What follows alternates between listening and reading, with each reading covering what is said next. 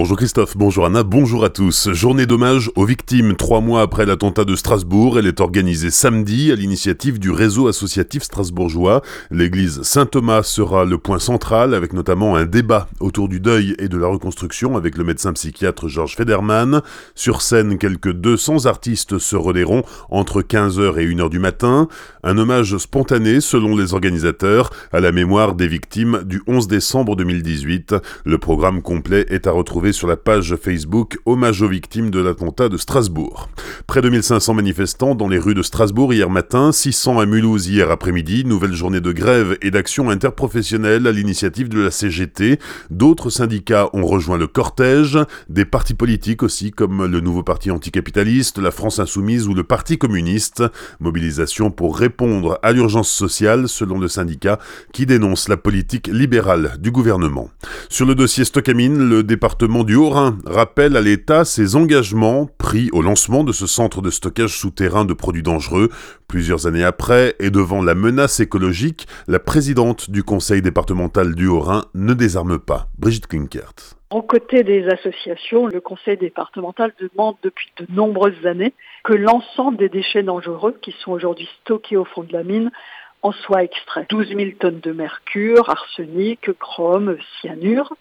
Les rapports d'experts le démontrent, il y a un risque d'ennoiement des anciennes mines et donc de pollution de la nappe phréatique. Je rappelle que la nappe phréatique alsacienne est la plus vaste d'Europe et cela remettrait en cause tout l'écosystème régional. Lorsque l'État avait obtenu l'autorisation des collectivités pour mettre ces déchets dans ces mines, l'État avait donné toutes les assurances comme quoi c'était réversible. Les experts proposent des solutions techniques. Certes, cela a un coût, c'est l'État qui a décidé de mettre en place euh, ces produits dans, dans ces mines.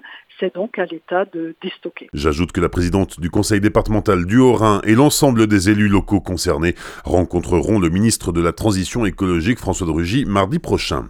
À Colmar, le nombre de cambriolages est en hausse. Depuis le début de l'année, la police a multiplié les constatations au cours du mois de janvier. Les cambrioleurs agissent très rapidement, ne s'encombrent pas et volent seulement du liquide et de petits objets comme des bijoux, des appareils multimédia. C'est en fin d'après-midi, dès que le jour baisse, qu'ils sont les plus actifs. La police invite à veiller sur le voisinage, à s'équiper d'un programmateur électrique pour allumer la lumière et simuler une présence, et à signaler au 17 les véhicules ou individus suspects. Les vins d'Alsace dans les starting blocks pour tenter de décrocher une médaille au concours général agricole. La 128e édition du Salon de l'agriculture s'ouvre le 23 février, porte de Versailles à Paris. Hier, les négociants et les caves coopératives présentaient leur sélection à Colmar. 714 échantillons au total.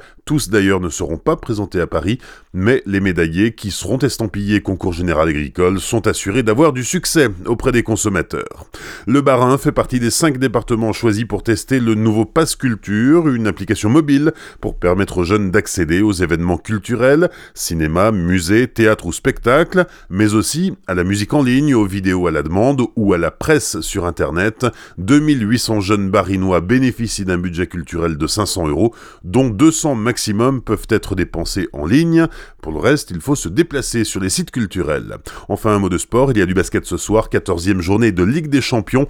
La SIG n'a que de maigres chances de se qualifier pour les huitièmes de finale. Les Strasbourgeois se déplacent en Belgique pour affronter Ostende. Coup d'envoi à 18h30. Bonne matinée et belle journée sur Azure FM, voici la météo.